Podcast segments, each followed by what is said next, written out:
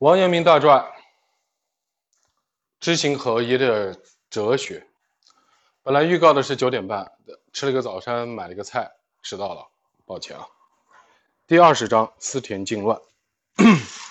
王阳明三征。王阳明所立的军功被人们称为三征。第一征是从正德十一年到正德十三年，此次征讨以赣南为中心，跨江西、福建、广东、湖广四省，多是广阔险峻的山林地带。第二征是在正德十四年，于江西神速平定了宁王朱宸濠的叛乱。关于这两次的征讨，我们在前面已经详细的讲述过。第三征是指征讨广西的思恩、田州以及段腾峡、八寨的叛贼。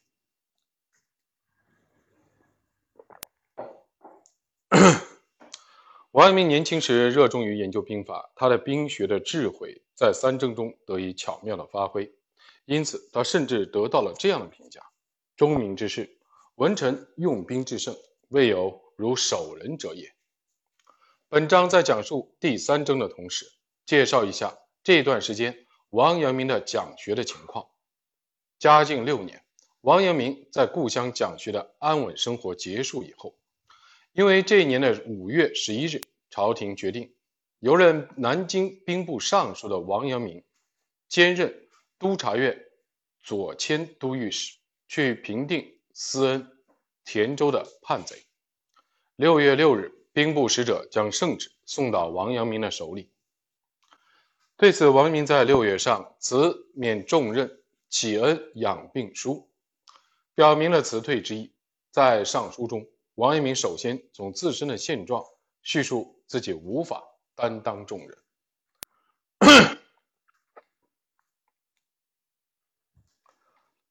臣自正德十四年江西事平之后。身离缠垢，威仪汹汹，不保朝夕。幸遇圣上龙飞，天开日朗，见臣蝼蚁之中，下诏褒，下诏褒扬洗涤，出臣于覆盆之下。进官封爵，召还京师，因起便道归省，随蒙赐敕，遣官奖劳未遇，赐以银币，号以洋酒。臣感激天恩，虽粉骨碎身，云何能报？不幸遭继父丧，未获父阙臣谢，服满之后，又连年病卧，喘息奄奄，苟必行迹。皇上天高地厚之恩，迄今六年于此矣，尚未能一睹天眼，稽首阙庭之下。臣实瞻戴恋慕，昼夜热衷。若身在芒刺，尔者曾蒙谢恩至昭，臣之志愿，为不能及时就到，故乃病卧甚阴，徒北望感泣，神魂飞驰而已。今年六月初六，兵部差官。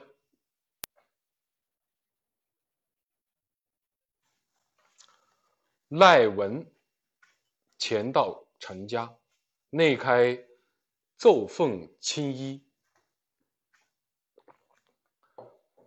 以两广未尽，命臣总治军务。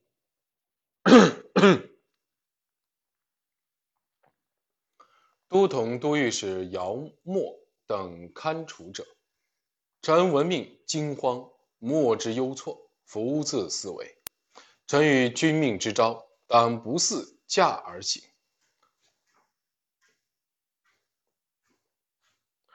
身资军旅，何敢言辞？故臣病患久积，潮热痰嗽，日甚月深。每一发咳，必至顿厥，久始见苏。乃者谢恩之行，轻舟安卧，伤未敢强，又况兵甲屈劳。岂复堪任？夫委身以图报，臣之本心也。若冒病轻出，至于愤世，死无极矣。接着，他又谈论了对两广之意的看法。臣又服思两广之意，基于土官仇杀，彼之寇贼之攻劫郡县、荼毒生灵者，事伤差缓。若处置得宜，事亦可及。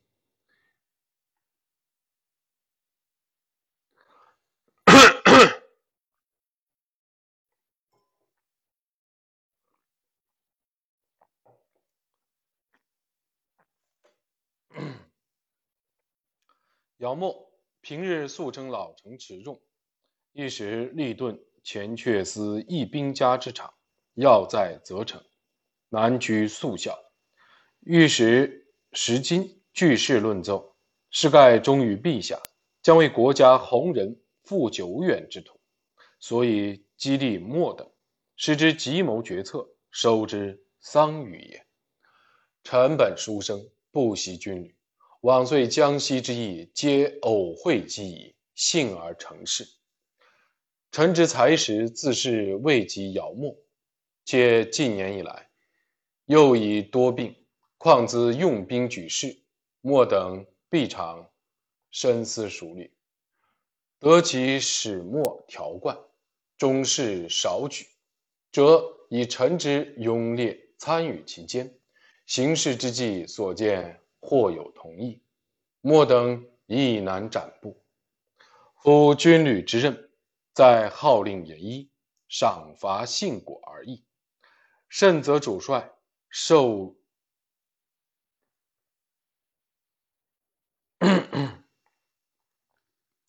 受阅分捆，当听其所为。臣以为两广今日之事，宜专责莫等，隆其委任。重其威权，略其小过，加以岁月，而要其成功。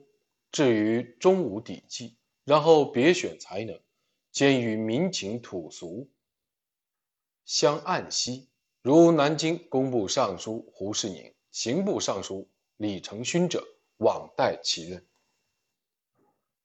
嗓子不太好。在这里，我们简单了解一下思恩田州之乱的经过。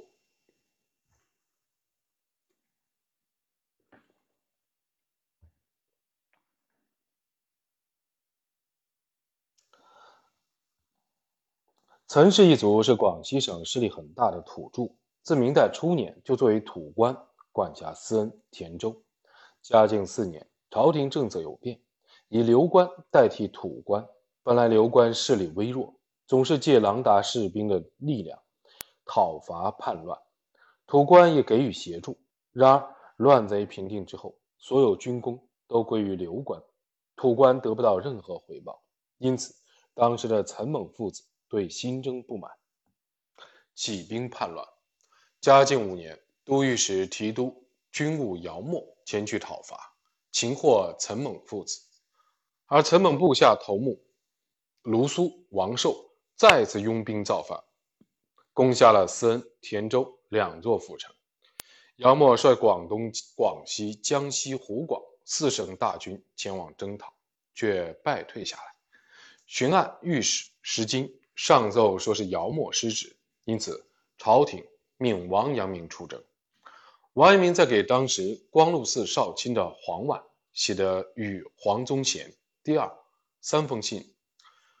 感叹陈豪之乱已过八年，从军部下兵将尚未论功行赏。又提及思田之乱，写道：“东南小杜，特仓介之极，群僚百司各怀禅忌党比之心，此则复兴之祸，大为可忧者。”又写道：“思田之事，本意无大紧要。”只为从前张皇太过，后来虽不可轻易收拾。所谓天下本无事，庸人自扰之。皆略以具奏辞，今往一通，必得朝廷如奏中所请，则地方庶可图久安。此处值得注意的是，由于朝廷内部的斗争，才让重病缠身的王阳明。到酷热的边境之地思恩田州平叛。迄今为止，霍岛遇事总会帮助王阳明。王阳明写与霍乌牙公端一信给他，信中陈述自己病情极重，咳嗽厉害时，无复人间意，乃者呼成两广之推，其独任非其才。是盖则以其力之所必不能知，将以用之而实以避之也。读到这里，再想一下次年王阳明在两广征讨归来的途中，溘然长逝，着实令人心痛不已。黄婉后来在《阳明先生形状》中做了如下记述。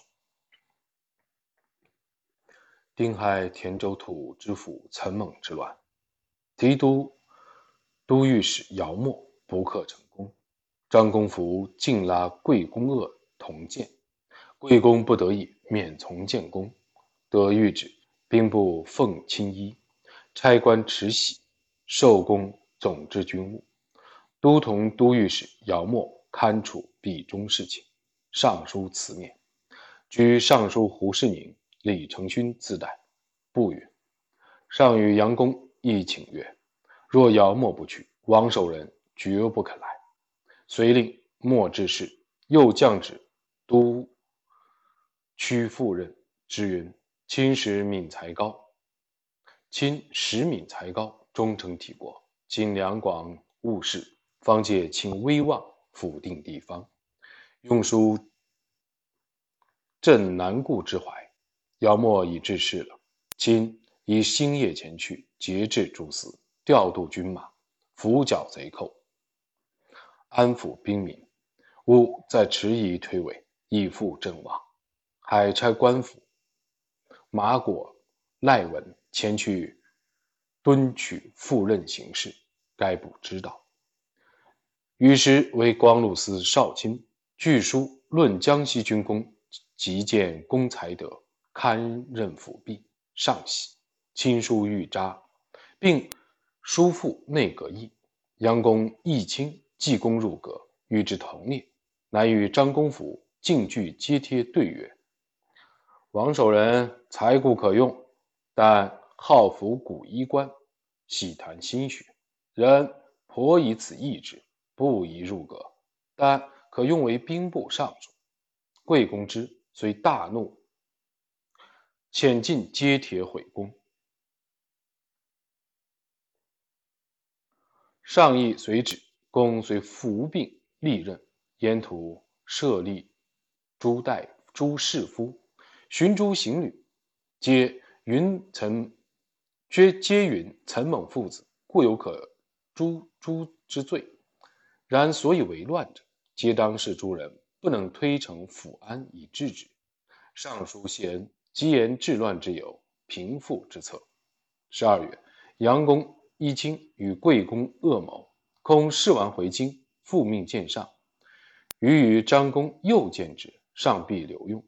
又提命公监理巡抚，奉圣旨，王守仁暂令监理巡抚两广等处地方，写敕于他。东正堂就这种庙堂里的明争暗斗，大致做了如下评论。本来两广之意不足以令先生烦恼，当时了解先生的人都认为让先生担任南京兵部尚书这一闲职过于屈才，极力推荐他辅弼天子朝政。然而当权之人嫉妒先生的才能，提出姚默不能平共两广，不能平定两广之意，硬要先生出征。先生一生在艰难困苦中度过，最终未能辅弼朝政。这让我们为先生也为天下额外叹息。事实正如东正堂感慨的那样，王阳明在前往广西省的征途中，给各级官府下达公仪，亲奉敕谕通行，签署日期为嘉靖六年十月三日。公文中写道：“ 嘉靖六年七月初十日。”节该亲奉敕谕，今特命而提督两广及江西湖广等处军务，星驰前去彼处，即查前项疑情。田州因何复叛？思恩因何失守？都同姚默等斟酌世事，将各疑叛乱未行者，可辅则辅；反行已漏者，当剿则剿。一应主客官军从宜调遣，主副将官。及三司等官悉听节制，至于军法，明示威信，勿要计处合议。因此，当时姚默尚未被辞退。十月十八日，签署了公仪胡兵禁止事宜，即指示王阳明接管出征广西省的六千多名湖广士兵。公文中写道：“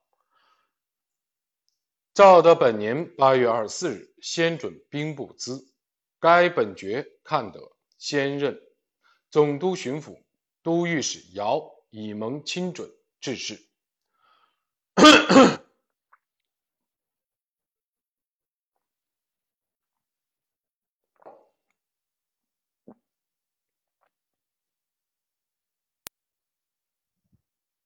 新学宗旨。嘉靖六年八月，王阳明在出征思恩田州前夕。写下了客座私注，这是写给他的子弟以及受托教育其子弟的门生的。该文简洁的记述日常生活中每个人都应该谨记于心的事项。我们读完之后，能够体会到王阳明对子弟的殷切的期望。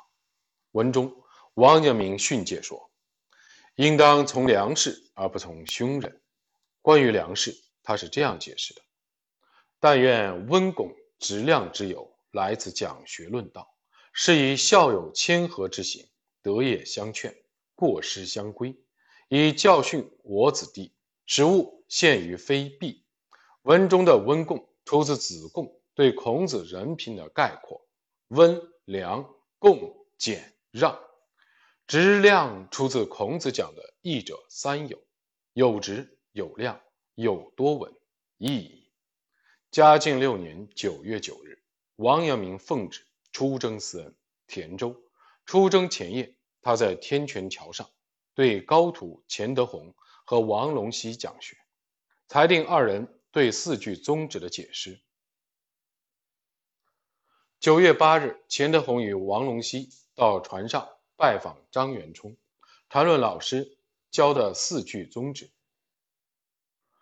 是无善无恶，是心之体；有善有恶，是意之动；知善知恶，是良知；为善去恶，是格物。这个我要把它记下来。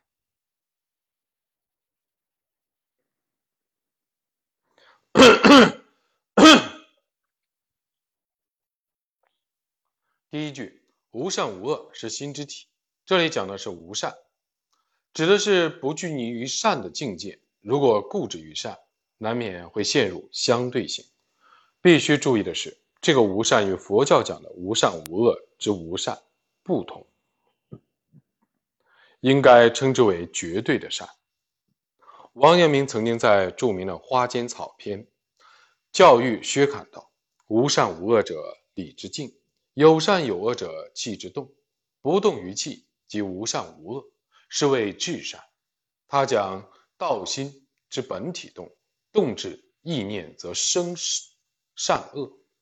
王龙溪将四句的宗旨理解为：此恐未是究竟话头。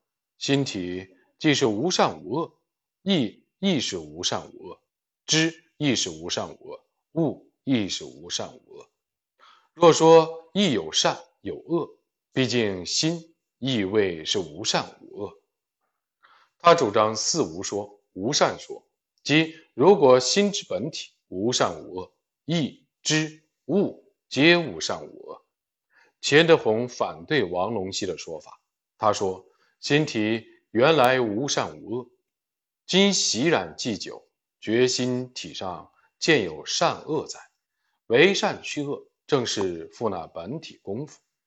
若见得本体如此，只说无功夫可用。”空只是见耳。他主张四有说：有善说，辩论王阳明的四句宗旨的正当性。关于两人的观点，换句话说，王龙溪认为心体是超越善恶的绝对无的东西，即便想通过修行达到，终会因拘泥于善恶之念而无法顿悟绝对无的心体，因此必须一举领悟绝对无之处。而钱德洪则认为龙溪这么说是太不了解现实中的人心了。还是必须积累修行，才能到达绝对无的心体。像王龙溪说的那样，一举领悟绝对无的心体，反倒会陷入虚妄。用禅语来说，王龙溪主张直悟顿悟，钱德洪主张渐修。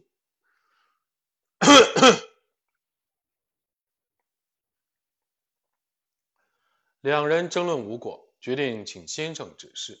然而九月八日为王阳明出征前一天，诸多亲友前来道别。到了晚上，客人散了，王阳明正准备回家，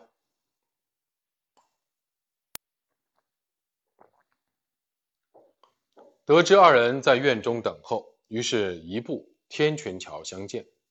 王阳明听了两人的辩论，高兴地说：“正要二君有此一问。”他教育道。我今将行，朋友中更无有论证及此者。二君之见正好相取，不可相并。汝中须用德宏功夫，德宏须透汝中本体。二君相取为义，吾学更无一念矣。有只有你自有良知本体，原来无有。本体只是太虚，太虚之中，日月星辰，风雨雷霜露。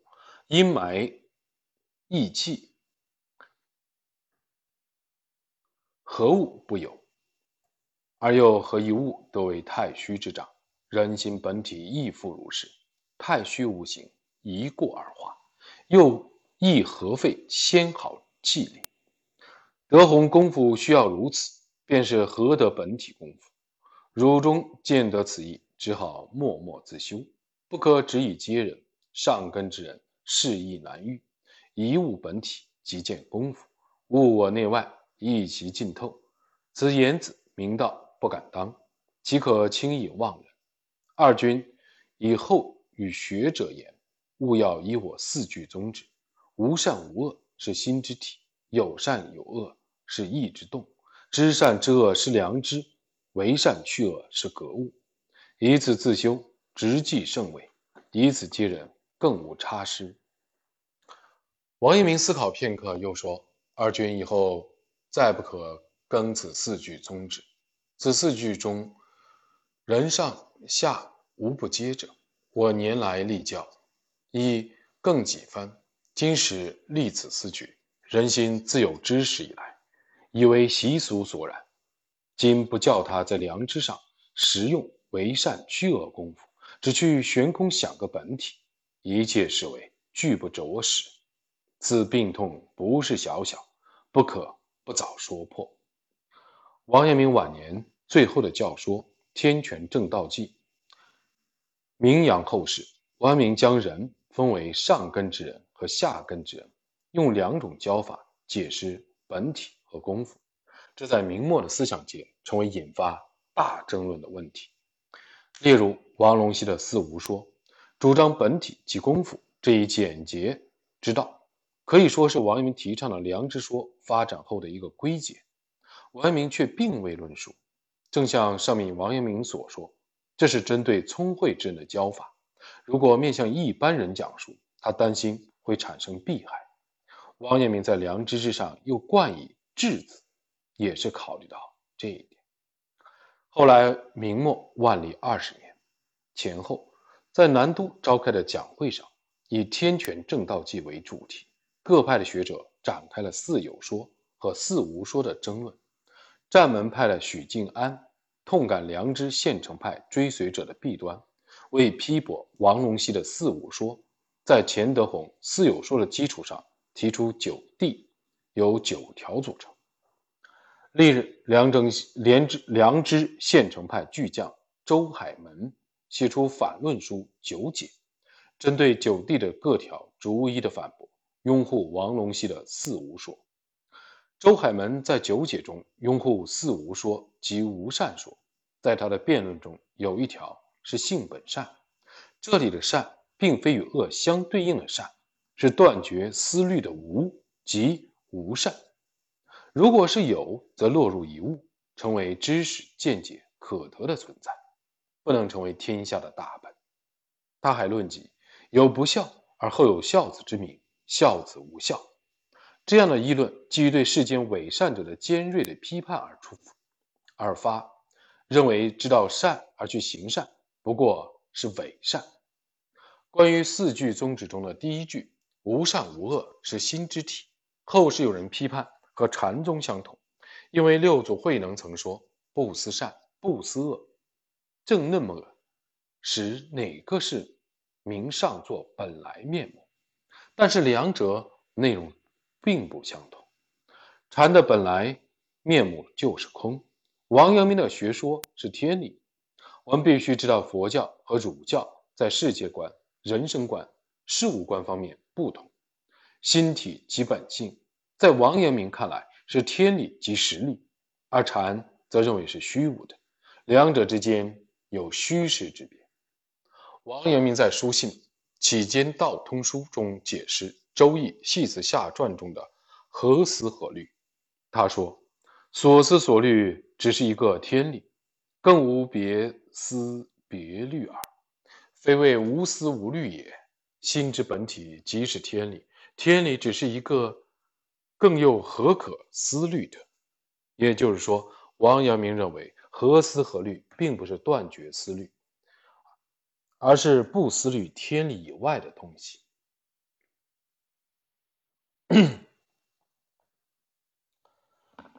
最后的征程，嘉靖六年九月九日，王阳明从故乡越地出发，直奔广西省。踏上了他人生最后的征程，钱德洪和王龙溪也随军为王阳明送行，一直送到浙江省盐滩。王阳明一行沿钱塘江、富春江逆流而上，九月二十二日到达延州府桐庐县富春山下的桐江河畔的钓台。前面提到，与王阳明、朱顺水、黄宗羲并称为余姚四贤人的后汉。严子陵曾在此垂钓，钓鱼的遗址建有钓台。王阳明经过此地时，吟诗赋过钓台，并命人刻在仪亭的墙上：“一夕过钓台，驱驰正军旅。十年金时来，复以兵戈起。空山烟雾深。”往迹如梦里，唯余林静华，肺病双足底。仰瞻台上云，俯酌台下水。人生何碌碌，高尚当如此。疮痍念同胞，致人匪为己。过门不遑入，忧劳岂得已？滔滔梁木伤，过哉莫难矣。王阳明为这首诗作播，记录了随行者的姓名，有王龙溪、钱德洪，桐庐县知县沈元才、建德县知县杨思成四人。上述诗句开头四句中“西过钓台”。王阳明为了将在陈豪之乱中俘虏的陈豪的部下从南漳府城押解到杭州，交给武宗亲征军的张勇，当时曾经路过钓台。诗中还有“十年今始来”。陈豪之乱发生在正德十四年，这里用的只是一个概述。此时，王阳明除了肺病恶化以外，双脚还长了茧子，步行困难，令人心痛。尽管自己处于如此困难的境地，他仍然心系天下苍生。诗中最后两句王阳明引用了隐者桀逆嘲笑游历并游说各国的孔子的话：“滔滔者，天下皆是也。”还引用了据说是孔子评价隐者的话：“果哉，莫之难矣。”他感叹道：“道之衰乱，如同滔滔江水，令人伤心。如果放弃了世间之事，也不是什么难事。但是，正如他在前面两句中吟诵的那样，圣人大禹为治理黄河，外出八年间，三过家门而不入，不是为自己，为国家忧劳。”也是不得已的。这几句诗吐露了王阳明救世济民的信念。沿滩问答。不久，王阳明一行沿东阳江经金华府，到达浙江省衢州府西安县。门人栾慧、王基等数十人冒雨出迎。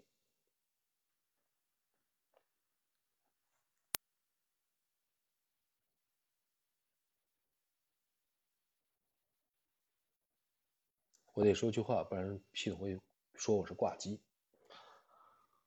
王阳明吟诗一首，为《西安雨中》，诸生出后，因寄德宏汝中，并是书院诸生。几度西安道，江声暮雨时。机关鸥鸟破，踪迹水云移。丈月非武士，传经愧尔师。天真十全秀，心有。入门期，在这首诗里，王阳明感叹现实与理想相反，自己以欧为友的梦想破灭，迄今为止的事迹都是空虚的。又说自己不应该以兵马为事，如果天真书院建成的话，想和钱德洪、王龙溪一起讲学。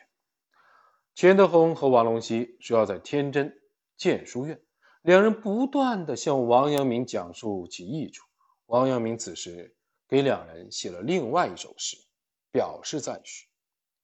钱德洪和王龙溪就此该与王阳明分别了。当时王阳明和王龙溪的对话，后来被世人称为言贪问答。王龙溪谈到了佛教的实相和幻象，王阳明这样说道：“有心俱是实，无心俱是幻；无心俱是实，有心。”俱是幻，这一说法云遮雾罩，看上去有点像禅的回答那样自相矛盾。而王龙溪则说：“有心俱是实，无心俱是幻，是本体上说功夫；无心俱是实，有心俱是幻，是功夫上说本体。”王阳明回答说：“然也。”当时在场的钱德洪未能充分的理解。之后，经过数年的修行，才确信本体与功夫合一。在上述的问答中，王阳明分别的使用了两次“有心”和“无心”。必须注意，前半部分的心与后半部分的心内涵不同。也就是说，前半部分的心指的是本来的心，即本心。有则为实，无则为患。为保持本心，努力使其不丧失，便是本体上说功夫。相反，后半部分的心则是私心。无则为实，有则为患。努力去除私心，便是功夫上说本体。总之，这段回答讲述的是本体即功夫，功夫即本体。也就是说，本体之中有功夫，功夫之中有本体，本体与功夫合一，与知行合一，主旨相同。换句话说，王阳明认为，既没有无本体的功夫，也没有无功夫的本体。本体总是在功夫中提高，功夫是本体的作用。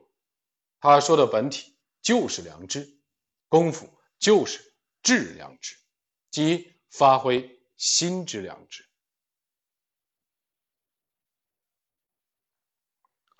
因长生之物，嘉靖六年九月二十五日，王阳明抵达浙江省西部的常山县，契州登陆，进入江西省。他作诗一首，为《长生》。王文成公全书收录了二十一首两广诗，其中涉及良知的只有这一首《长生》。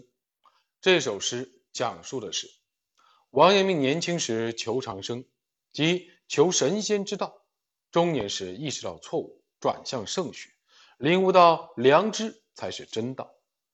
王阳明回到故乡越地讲学期间，做了三十四首居越诗。这些诗的特色。在于大多都论及阳明心学，由此可以看出，王阳明在领悟良知学以后，是多么的用心去宣扬它。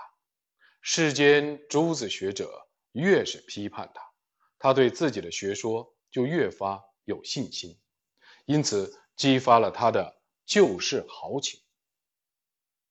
现将长生诗摘录如下：长生徒有目。苦乏大药资，名山遍探历，悠悠冰生思。微躯一细念，去到日圆耳。终岁忽有觉，何堪复何离？不对，终岁忽有觉，九环乃在兹。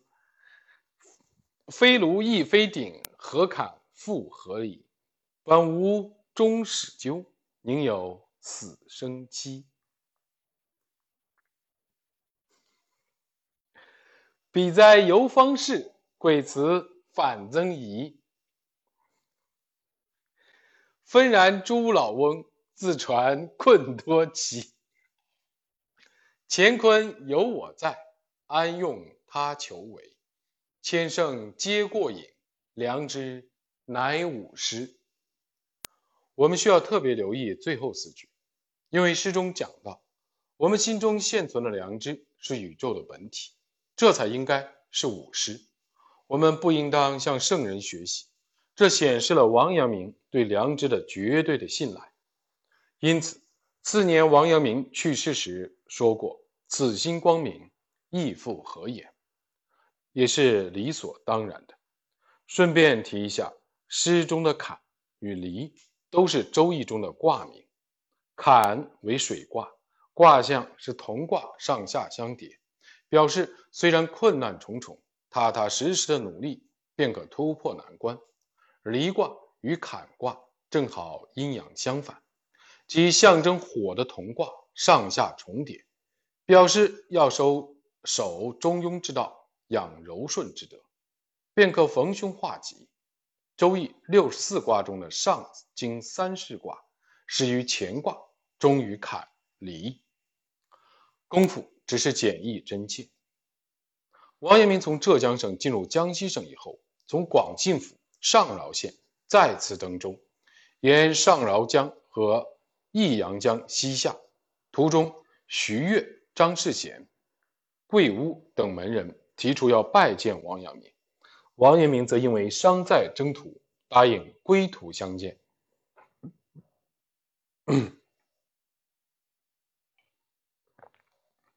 然而，徐悦从广信府桂溪县跟随王阳明的船只，直到靠近鄱阳湖的饶州府余干县，王阳明只好让他到船上来说话。嘉靖六年十月，王阳明从鄱阳湖沿赣江。向南逆流而上，到达南昌府港口南浦。八年前，南昌府曾是陈豪之乱的主战场，王阳明在此留下了诸多回忆。南浦港的码头上挤满了头顶香炉前来欢迎的军民，街道上也是水泄不通的人群。王阳明乘坐的轿子是从人群的头顶上传递到南昌府官衙的。来官衙拜见王阳明的人络绎不绝，官府只得安排这些人从东门进，然后西门出。有很多人出去后又排队进来，从上午八点左右到左右开始，一直到下午两点才结束。哎呀，不好意思哦，前面很感动，眼泪都快出来，后面觉得这些人太好玩了。现在不是也有这样的情况吗？之后，军官又召开了正式的欢迎仪式。翌日，王阳明拜谒孔庙以后，在明伦堂讲大学，堂内挤满了听众，还有很多人挤不进去。唐尧臣以前不相信阳明学，自从前一天出营开始心动，拜见王阳明后惊叹：“三代后安得有此气象耶？”他借给王阳明献茶之机，挤入伦明堂。明伦堂旁听，从此不再怀疑阳明心学。唐尧臣此时拜师，后来在嘉靖三十六年于杭州天真书院重刻阳明先生文录和传奇录。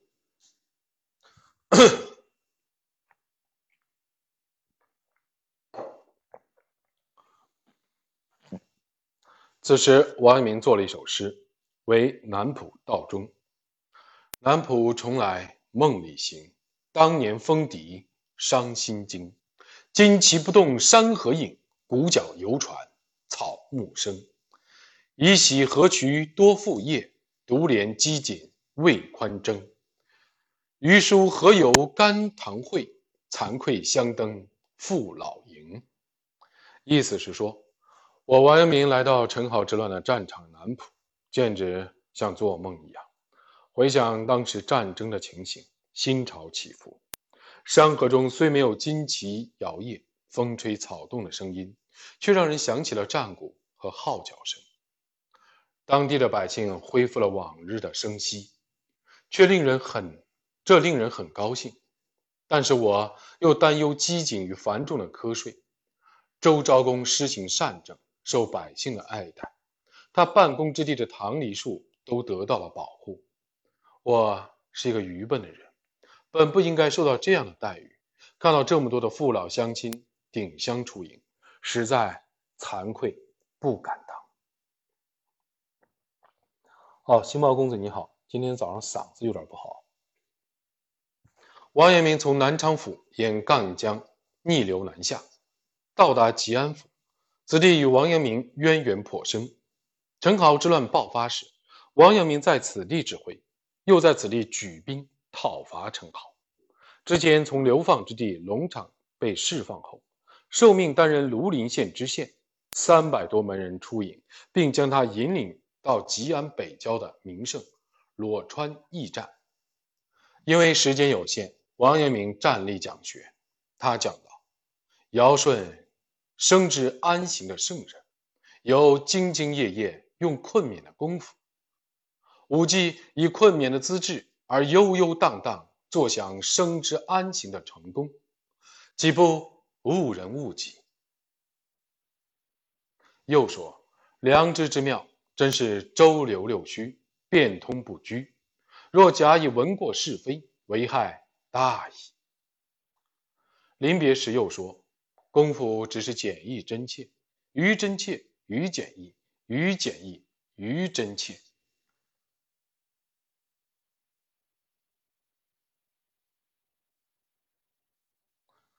王阳明如此论述良知学的简易，简易之学到了王阳明这里已经达到了极致。王阳明此时写下书信，寄安抚朱同志。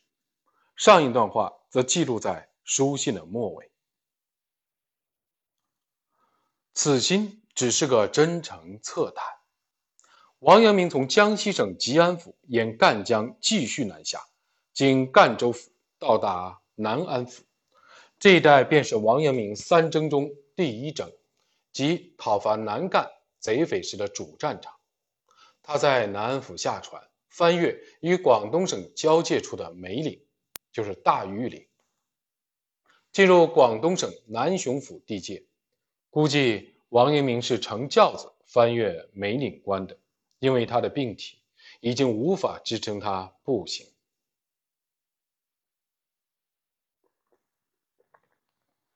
即便是现在，仍然有人乘坐轿子翻越此地。这，这个是作者写的啊。现在的话，我都不知道有没有轿子。当时王阳明给留在家中的四子郑宪写了一封家政训诫的书信，即郑宪南手墨二卷。信中记载，王阳明翻阅梅岭关是嘉靖六年十一月七日。梅岭关以南的岭南之地，自古以来被认为是蛮人居住的地方。唐代名僧慧能曾作街，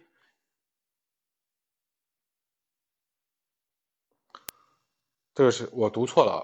唐代名僧慧能曾作鸡，与神秀辩明镜论。他第一次来到湖广省黄梅县的东林寺，拜见五祖弘忍大师时，两人有如下的对话。弘忍问：“汝何方人？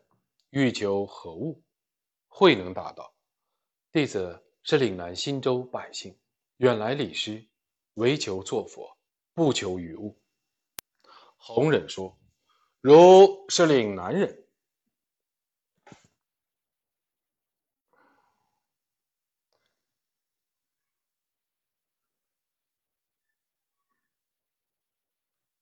又是结了，若未堪作佛？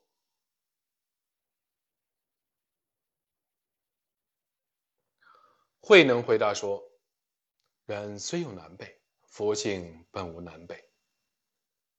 哥僚身与和尚不同，佛性有何差别？”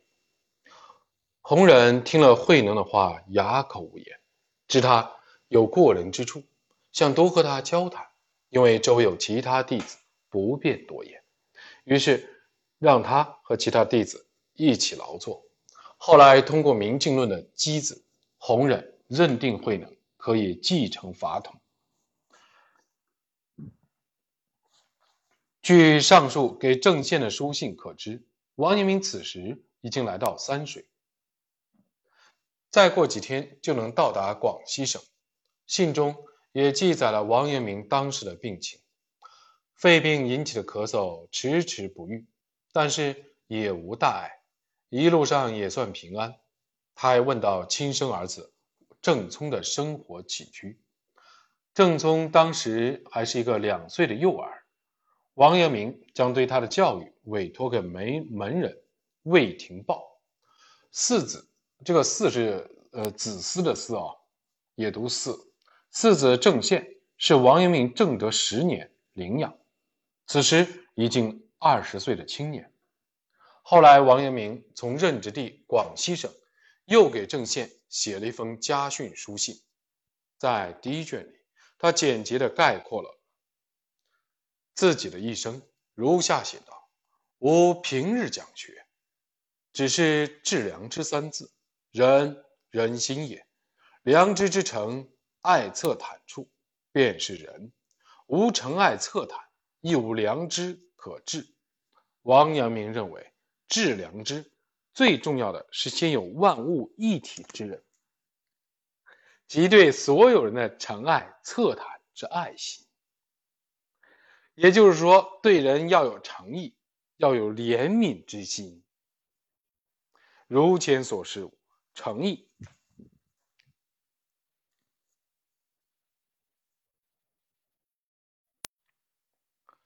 贯穿了王阳明的整个思想。到王阳明的晚年，诚意说成为一种重视诚爱侧袒之情谊的思想。嘉靖五年，王阳明在寄给浙江省参政朱应周的《南纲说》中写道：“夫天地之道，诚焉而易耳；夫圣人之学，诚焉而易耳。”关于诚，《中庸》中说：“诚者，天之道也。”诚之者，人之道也。孟子中说：“诚者，天之道也；思诚者，人之道也。至诚而不动者，谓之有也。”孟子，李搂章句上。王阳明关于诚的说法，虽然秉承了先贤的教诲，但他已将诚发展为自己的思想体系中的一部分。这封手墨后来被收录进《王文成公全书》时。陈九川在波文中这样写道：“致致良知三字，乃先师平素教人不倦者。云诚爱侧袒之心，即是致良知。此晚年所以告门人者，仅见一二于全集中，至为紧要，乃与家书中及之。思恩田州降了，我觉得都不用看王阳明所到之处，大家就跟鬼使神差样，都是投降。王阳明进入广东省以后，沿北江南下到三水，又沿西江向西逆流而上，于嘉靖六年十一月十八日经过广东省肇庆府，同月二十日抵达广西省东部的梧州府，他把这里作为讨伐思恩。田州的根据地，并成立了军政府。之后，王阳明于十二月一日向朝廷上赴任谢恩随臣夫谏书。上书中说，现在还没有会同各级官员具体的审查，但是参考来广西的途中和从军民口中获得的信息，就今后的方针陈述一下自己的意见。臣为岑猛父子，故有可诛之罪。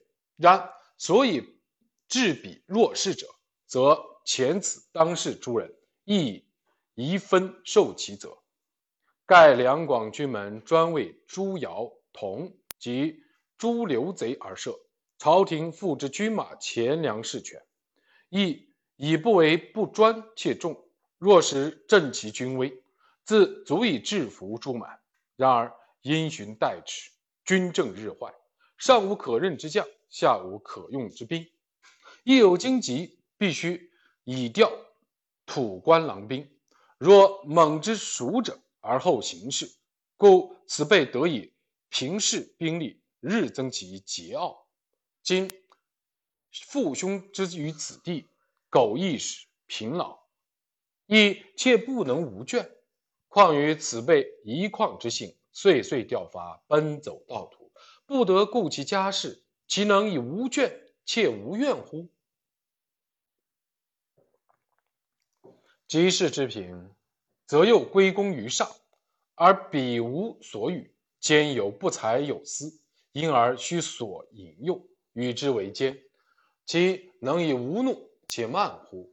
既倦且怨，又怒亦已慢，时而征发言其，继而调遣不至，上计下愤，日深月积。皆之以势而威易泄，笼之以诈而术于穷。于是欲之而易梗，辅之而易移，随至于今日，加以叛逆之罪而欲争之。夫及其以暴之恶争之，诚其诚亦非过。然所以治彼若是，已非一朝一夕之故。且当反思其咎，故勿自责自立，修我军政，布我威德，服我人民，使内治外攘而我有余力，则近悦远怀而彼将自服，故不复自反而一意愤怒之。夫所可愤者，不过岑猛父子及其党恶数人而已，其下万余之众，皆故无罪之人也。今岑猛父子及其党恶数人，既云诛鲁，以足报扬，所依二囚，原非有名恶目，自可宽宥者也。又不胜二囚之愤，虽不顾万余之命，竭两省之财，动三省之兵，使民男不得耕，女不得织，数千里骚然涂炭者两年余兹。然而二囚之愤，至今。尚未能学也，徒而兵连祸解，征发益多，财匮益淡，民困益深。无罪之民死者十以六七，山摇海贼，诚信摇动，穷破必死之寇，既从而山诱之；贫苦流亡之民，又从而逃归之。岂可犹为何地十百与二求者之为患？其是以召而变以行，故犹不辞止律，而汲汲于二求，则当事者之过计矣。臣愚以为以视此二求者之罪，开其自新之路，而彼犹顽梗自如，然后从而杀之，我亦无以无憾。苟可屈权，则且孤务息兵罢享，以修修养疮痍之民，以绝觊觎之间，以而不测之变。始于区外既定，德威既至，蛮夷乐服之后，此二求者虽能改恶自新，则我亦岂必故求其罪？若其上不知惧，执而杀之，不过一欲立之事，何至指兵甲之繁哉？或者以为争之不克而惧视之，则纪纲一欲不正，臣妾以为不然。夫天子。与天下之民物，如天覆地灾，无不欲爱养而生全之，宁有搓而小丑，难与之争奋求胜，而谓之正气刚者？臣又闻两广主气之力，为自用兵以来，所费银两已不下数十万，梧州库藏所遗不满五万之数矣。所食粮米已不下数十万，梧州仓廪所存不满一万之数矣。由是言之，尚可用兵不息，而不思所以善后之图乎？臣又问：诸两省市民之言，皆为流官之设，亦徒有虚名而反受实祸，皆其所以。皆云私恩未设流官之前，土人。皆遂出示土兵三千，以听官府之调遣。既设流官之后，官府遂发民兵数千，以防土人之反复。即此一事，利害可知。且斯人自设流官以来，十八九年之间，凡者五六起，前后征剿，曾无休息。不如不知调集军兵若干。费用粮饷若干，杀伤良民若干，朝廷曾不能得其分寸之意，反为之忧劳征发，军粮民之高血，而徒诸无用之地。此流官之武艺，亦断然可睹矣。但论者皆以为既设流官而复去之，则有更改之嫌，恐起人言而招误议。是以宁使一方之民久离涂炭，而不敢名为朝廷一言；宁负朝廷而不敢犯众议，甚哉！人臣之不忠也。苟利于国而弊于民，死且为之矣。又而何人言误义之足迹乎？臣始至，地方虽未能周家备利，然形势大略亦可概见。田州、切陵交趾。其间深山绝谷，皆瑶童之所盘踞，动以千百，仍需必须仍存土官，则可借其兵力，以为中土屏障。若尽杀其人，改土为流，则边壁之患，我自当之。自撤藩篱，非久安之计，后必有悔。确实和王阳明主张的一那样，边境之地应当。以当地的土官为主来治理，这样有助于本土的防御。东正堂评论说，这也是王阳明先生眼见高明之处。提交上书的第二天，即十二月二日，吏部使者前来下旨，命王阳明兼任两广巡抚。王阳明自然予以辞退。于嘉靖七年正月二日上辞巡抚，兼任举能自代书。他在上书中写道：“两广之地的地形与别处不同，到处都是贼窝，每天都有乱党出没，百姓困苦之极。只有精明强干之人才能胜任此地巡抚一职。陈豪之乱时，时常在他左右。后来致仕的副都御史武文定、刑部左侍郎梁才，或者就任南赣副都御史的汪洪，都是不可多得的人才。”他奏请从这三人中选一人代替自己，但未获恩准。王阳明离开梧州府的军政府，沿浔江、豫江西行，朝着位于思田地区南部的广西省南宁府出发。在上节提到的上书中，王阳明主张，则切姑勿息兵罢饷，以休养疮痍之民。他到南宁府听了前任巡抚姚默的部下军官汇报思田地区的情况，据说乱党有归顺之意，判断他们也需要为春天的耕种做准备，于是十二月二十五日发布指令，放回各处官军牌。命令解散和撤退除远道而来的湖广之兵以外的思田地区全部守备兵数万名，让他们休养生息，专心务农。湖广兵是指隶属于广西省北部、湖广省西部的永顺和保靖两宣慰司的六千余名士兵。王阳明先不解散他们，暂时让他们守卫思田城区的城池。直到沿途需要的马匹、粮草齐备。关于这个指令，东正堂评论说：“以解散守备兵、安抚民心为名，在解散和暂留之间隐藏着王阳明先生的高深机谋。”关于东正堂提出的王阳明的先生的机谋，后文再谈。王阳明发出这个并非以全军为对象的指令以后，紧接着在十二月二十八日。又发布了类似主旨的指令，号谕都康等州关南彭一等。镇安府都康州位于广西省西部，接近交趾。此地的关南、彭一等头领率领部下众多士兵，远征南宁府及其东北部的滨州，又长期驻扎守卫在那里。王阳明在公文中给予慰劳犒赏。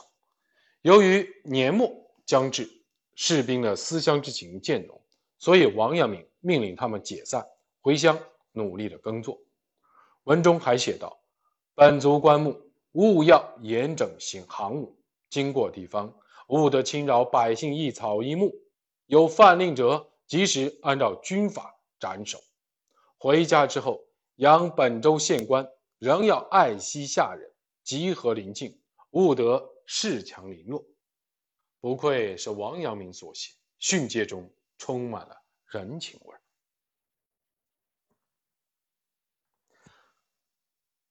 思恩田州叛乱的头目卢苏、王寿得知王阳明奉旨前来广西省，又听说朝廷没有必杀之意，因此投降的念头日益的坚定。他们久闻王阳明的大名，甚至担心王阳明会晚到。他们见王阳明赴任后，立即解散和撤退数万名守备兵，所以于嘉靖七年正月七日，派遣部下头目黄富等十几人来到南宁府王阳明军营前，请求投降。王阳明传达了朝廷的意向，特派大臣前来，给他们一条重生之路。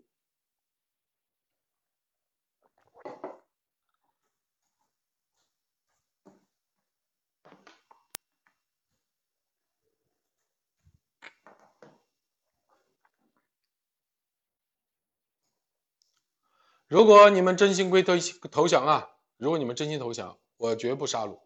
显示了朝廷的恩威。